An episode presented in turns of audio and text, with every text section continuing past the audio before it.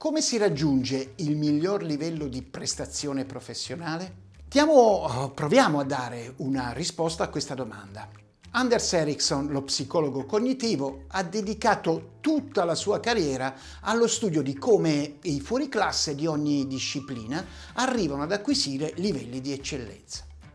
È arrivato a due conclusioni. I fuoriclasse si allenano 10.000 ore in 10 anni, secondo il metodo della pratica deliberata. Approfondiamo proprio il tema della pratica deliberata, cioè cosa fanno i fuoriclasse quando si allenano? Bene, sono tre punti da tenere presente. Primo, i fuoriclasse individuano un'area specifica di miglioramento. Secondo, fanno focus sull'elemento specifico per migliorarsi.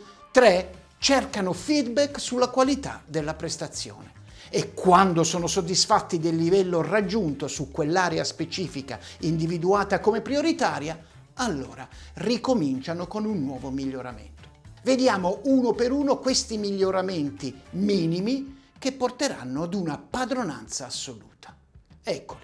In primis, individuare un'area specifica. Il miglioramento non può che essere progressivo, step by step. Si devono individuare i compiti principali in cui si articola la propria attività e ripartire i compiti eh, nei singoli elementi che la compongono. Ad esempio, una riunione possiamo ripartirla in vari elementi, redazione dell'agenda, inviti, premessa e presentazione degli obiettivi della riunione, trasmissione delle informazioni, contributo dei partecipanti, definizione degli step successivi e ancora tanti altri. Tra tutti questi elementi bisogna individuare quello su cui riteniamo più urgente ottenere dei miglioramenti.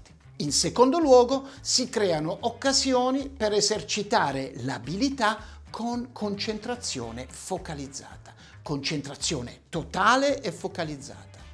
Occorre avere il maggior numero di occasioni per esercitare l'abilità e occorre esercitarla con scrupolo e grande attenzione, senza permettersi eccezioni o divagazioni. L'esercizio ripetuto con grande concentrazione permetterà di maturare le nuove abitudini che sostituiranno le precedenti di cui non siamo contenti. Infine è necessario cercare feedback.